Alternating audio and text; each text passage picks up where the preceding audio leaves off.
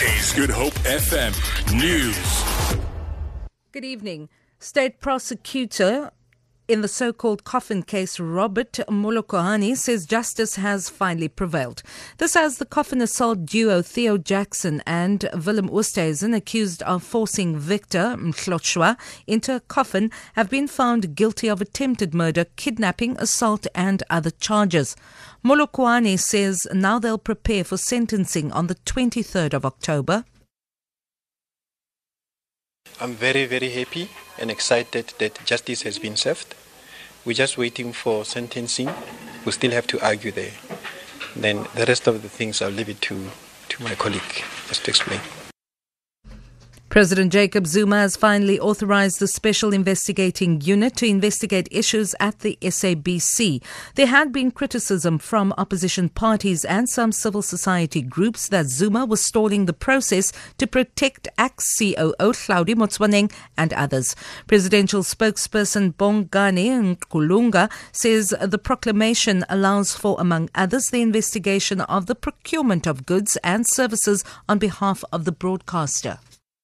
The president has also authorized the SIU to investigate some allegations relating to any undisclosed or unauthorized interest that certain members of the SABC may have had with regard to contractors, suppliers, or service providers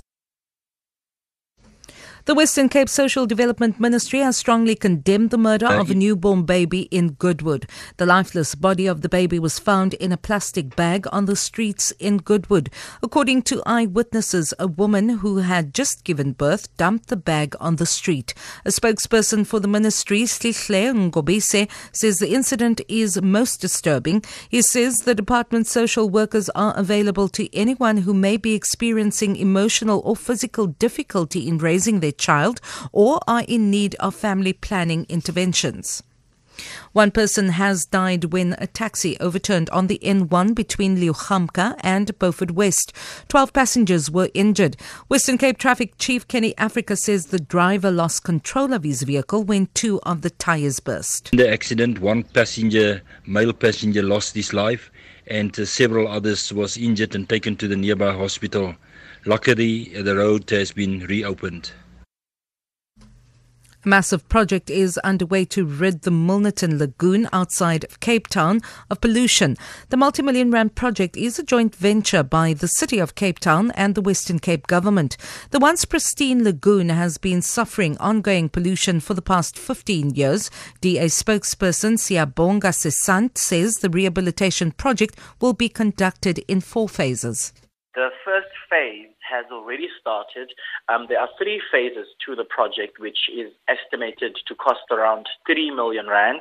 Uh, the fourth phase will kick off in 2020, and that phase, which is going to be focusing on the larger area, um, is estimated to cost around 161 million rand. For Good Hope FM News, I'm Vanya Klutcher Collison.